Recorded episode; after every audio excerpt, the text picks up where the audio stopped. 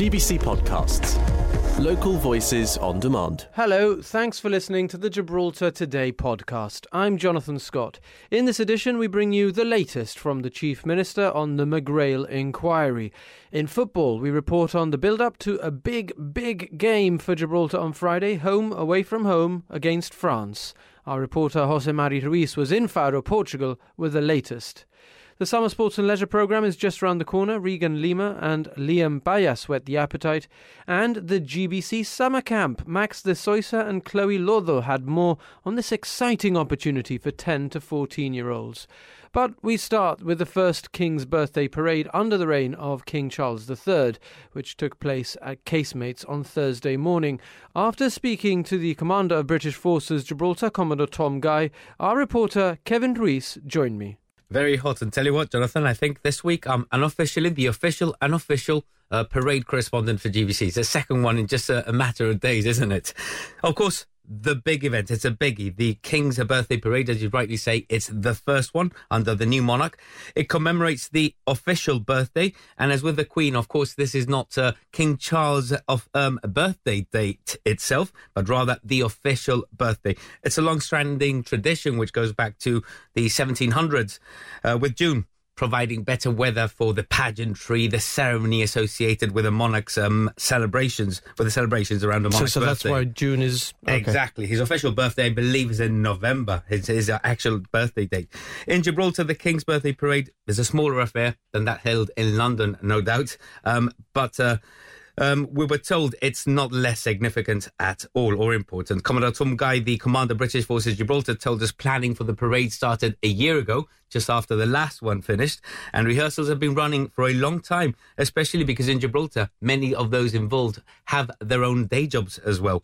He says that overall, the format this year remains largely the same, but it's been slightly tweaked um, to keep in with the times. Yeah, so of course it's important to note that this is the first King's birthday parade under the reign of King Charles III. The overall format remains the same, but it's been tweaked.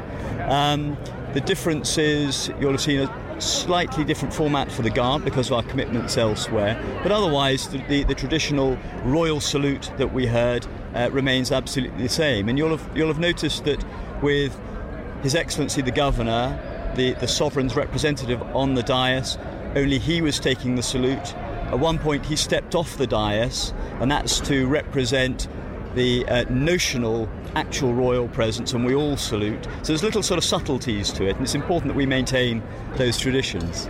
The commander of British Forces Gibraltar, Commodore Tom Guy, speaking to GBC this morning. Our reporter Kevin Ruiz was there. Uh, what was the ambiente like, Kev? Uh, people love it, don't they? I mean, we're talking about um, that the other day, how in Gibraltar our military heritage is important, and uh, people um, know a lot about the military history, and we always enjoy it because. In particular, because of our history, our socio-political status over the decades, um, and that's a, a, a good a line Tom Guy gave us this morning. That for Gibraltar, it's specifically significant. This ceremony is particularly important because he says there can be no greater visible demonstration of British sovereignty than having British forces Gibraltar out in casemates, casemates rather, amongst the people of Gibraltar, showing respect and celebrating the King's birthday with the community. Good stuff. So, uh, who was involved? The Gibraltar Regiment, uh, was a visiting artillery involved? Or? We the, the, there wasn't a visiting artillery involved this year, um, to my knowledge. Although we do know the, the Battle of the Royal Artillery are, are, are here in Gibraltar, That's what I meant, training sorry. for a few days. Um, but of course, this one is a smaller, lower key affair, not uh, less significant, as we were told. The big event, of course, the Trooping of the Colour, which is happening in London on Saturday. And of course, it's not just an event which uh, attracts the interest of the UK or British viewers across the world. It's, a, it's become a bit of a global event with viewers around the world tuning in. Of course, all that pageantry, uh, the ceremony, people love it, and it's got a huge global audience. That's happening on Saturday, of course. Excellent. Jonathan, as well. Are you going to be watching? I'm going to be watching. I love it. Um, I love the pageantry, and I tell you what. Remember, tell you what. There, I on Saturday, um, I did tell you that uh, they played um, my second favorite piece of uh, military music. Today I was chuffed because they actually played my favorite.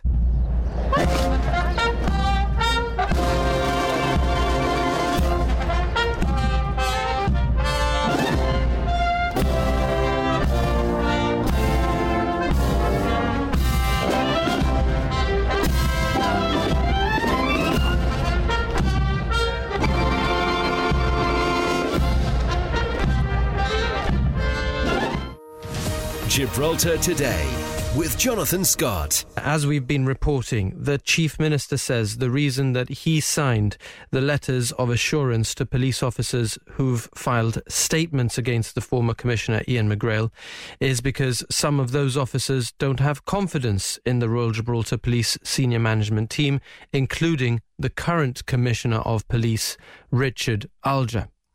Fabian Picardo was responding to criticism from the GSD, who said that the whistleblower protection law specifies that in the case of the police, the relevant person who should be signing any letters is the commissioner.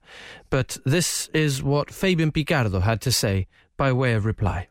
There is clear provision in the law for ministers to make these decisions. Now, ministers can make decisions in different ways. You can simply orally set out what your decision is, and the civil servant can write it down. You can write it down in the name of a minister, or you can do the thing which is, in my view, always the best, which is that the minister has cause to write things down and sign them and date them on the date which they are properly done. So, in my view, I mean, for the leader of the opposition to take this point demonstrates just how naked he has been left in the context of the attempts to criticize this process. But look, I've seen many things in the context of being in politics in Gibraltar for the last uh, 22 years actively. I've seen politicians jump on bandwagons. I have never before seen an opposition politician seek to actually hijack an issue in the way that Keith Azzopardi is trying to hijack the McGrail inquiry, which is designed to get to the truth of what happened in the context of Ian McGrail's early retirement, but to try and hijack it for party political gain. I mean, I half expect to see Ms. Azzopardi on a horse looking like Dick Turpin hijacking this process because this is really quite remarkable. And people will see through it. An inquiry is about getting to the truth, and Mr. Azzopardi should allow the inquiry to get to the truth and allow the government, Mr. McGrail's team, and everybody else that is a part of the inquiry, subject to the control of the commissioner, in the inquiry to get to the stage where all of the evidence is before the inquiry, before he starts making wild allegations of the sort that he's making. On Radio Gibraltar and on GBC Television, Gibraltar Today with Jonathan Scott. We're going to cross over to Portugal now, where our sports reporter Jose Mari Ruiz has travelled with the Gibraltar selection, the national team. Um, how are they feeling about that really big game against France tomorrow, Jose? Good afternoon, Jonathan. Well, the team is in good spirits, really, as as always. The good news is that Tjay De Barr is back in the squad after missing out last time. But there's also two important players that are going to be missing out this time around. Graeme Torrilla through injury and Liam Walker, of course, through a suspension. He got that red card against the Netherlands. So neither of those two players will be available to play that big game, like you mentioned, against France tomorrow. I mean, I'm sure it'll be one of the toughest games we've played to date. But speaking about the two players that are missing, Julio Ribas did say earlier today in a press conference that he'll just have to rely on other players to do just a good of a job. Also in that same presser, uh, defender Jayce Olivero spoke about fans' expectations, and although it's a quick turnaround in terms of fixtures against France tomorrow and Ireland on Monday, Ethan Brito also spoke about how much the team has been looking forward to these two games for quite a while now. As time goes by, um, expectations and standards are rise above, and and that's a good thing. That's a good thing. Um, the the support that we always have from from Gibraltar is, is always something really special, and we always give everything on the pitch to to give back to to the whole of Gibraltar, and that's what we want. We want to continue improving, continue getting better, and, and always you know pushing, um, rising the the bar higher, and, and always going for more. Jayce Olivero speaking in Faro, Portugal, and this is Ethan Brito. I'm really, really looking forward to it. I've prepared um, the last, well, since the season ended, I've been looking at this and training, no rest, just working hard with, another, with a few other teammates. And we're all ready to play the next two games, and we're really looking forward to it. I mean, it's a sort of game that you want to play if you're a, if you're a footballer against some of the very best players in the world. Yeah, exactly. I mean, in that press conference I finished just around an hour ago, Julio Ribas highlighted that the data shows this is one of the strongest teams we've come up against. But he said it's not the toughest of our opponents because for us, all opponents have been, are, and will continue to be difficult, he said. But like he just said, he said he relishes the chance to play France because a game like this doesn't come around very often for players and coaches alike. So it's a great challenge for them. In terms of how the team is going to set up, it's going to be structured like always, following the foundations that have already been laid. He mentioned that with a quick turnaround of fixtures there's no time to really experiment. And although Graham and Liam are missing, he's going to expect the two players that come in to just kind of do the same job, you know, get the job done, give it the all 100%, which is what Julio always demands. And uh, yeah, it's going to be a tough game, but I think it's going to be a not enjoyable watch maybe at times. But not I think not uh, an the players are enjoyable watch at times. um, I mean, it's but just I think the players are going to give it their all.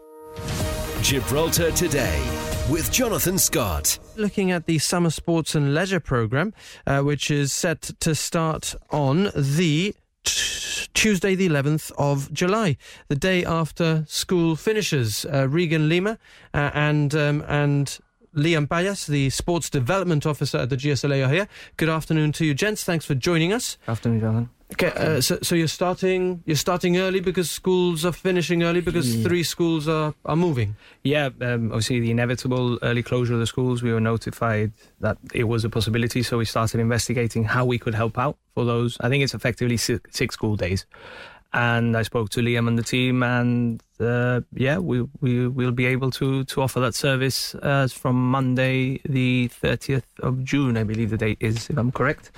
Uh, in in line with, with the, the early closure of these schools. So, yeah. Uh, okay, so so so the sports train starts on Tuesday, the 11th of July, but you started. That's that's the that's not the part that's for the schools that are finishing early. Yeah. You're, you're starting that in at the end of June. On Monday, on Monday the third of July. So, so- Third of sorry, July, Liam, sorry, I've yeah. just I've just pulled up your microphone, Liam. Uh, Monday, the 3rd of July is Monday, the 3rd of July, because they would finish on Friday, the 30th of June. Okay. So on the following yeah. Monday, we start. Okay, excellent. So, um, whet the appetite. Uh, what, what have you got in store? I mean, the we, we try when when Liam and the team debrief after every summer. Um, we try and look at what worked, what didn't, and, and think of new things to put in for the year after. We try and um, and add something new every year. I mean, the, the glaringly obvious one this year is Lathbury. It's re- recently. I mean, we've been- using Beautiful new venue. it. Yeah, it is. It's a fantastic venue. Uh, Used for sports days. Well, no, sports day as from yesterday. We've had our first sports day yesterday. Uh, we've got more next week. Um, we had our Gas's first junior gala on Saturday as well. So slowly but surely, pace is gathering. And it would have been a shame not to use it for the summer program. Or if you if you go back to when we started Sports Train uh, back in '99 with with Michelle's Michelle Turner's idea, we used to go. I used to be a leader. We used to go every Tuesday and Thursday, come up to the South District. So this is something we want to introduce, particularly with, with the level of facility that, that we now have. So that's the big the big glaring uh, innovation. Okay, and and then the actual program itself starts on Tuesday. Tuesday the eleventh is the sports train, but you're starting earlier for the other three For schools. those three For schools. the, yeah, the children of Governors Meadows, St Mary's, and Bishop Fitzgerald, uh, those children who would normally be able to come to the program during the summer, which is children of reception age and above, they'd be they'd be eligible to come onto the program as from the Monday the third. Excellent. All right. Well, thank you so much for joining us, Regan Lima and Liam Bias of the Sports and Leisure Authority. Thank you very much. John. Thank you very much. And best of luck with that program. It's very exciting. I'm sure it's a lot of hard work as well. On Radio Gibraltar and on GBC Television. Gibraltar Today with Jonathan Scott. And I'm joined now by Max de Soisa and Chloe Lodo, who are organising GBC's summer camp. Um, guys, exciting news, no? Yeah, super, exciting. Thank you for having us on today. It's nice Our to spend time with you. Absolute pleasure. Um, and um, a- a- and what what um, this is uh, targeting children aged between ten and fourteen, and we're looking for sort of creative young minds. No? Yes, absolutely. Uh, so we're looking for kids interested in broadcasting uh, to submit a 30 second video. Um, basically, just expressing why they want to do a GBC summer camp, uh, telling us who they are. It should be a fun, upbeat video, and we're encouraging kids to, to be themselves in this video. You know, don't try and be anybody else. Yeah. So submit something fun, and uh, you can send it in to the WhatsApp number, which is 200 79760. And we're going to have a look and we're going to select, yeah, the 10 to 14 year olds have a select few to be part of the summer camp. How how cool. Um, so so why why is broadcasting a cool industry to work in, Max? It is a super cool industry. I mean, both Chloe and I work in GBC. I'm a camera operator, and Chloe is of the lottery fame. She's a presenter and a radio presenter. So we're giving kids that sort of like behind the scenes element. So showing them like how to use the cameras, like what mics are more appropriate for different scenarios, and then also being shown like how to present, like so Mm. how to Yeah. give that off. Yeah, how to, yeah, how to you know, look at a camera, um, how to present yourself, Hmm. uh, what kind of questions to ask in an interview, really listening uh, to the person that you're interviewing.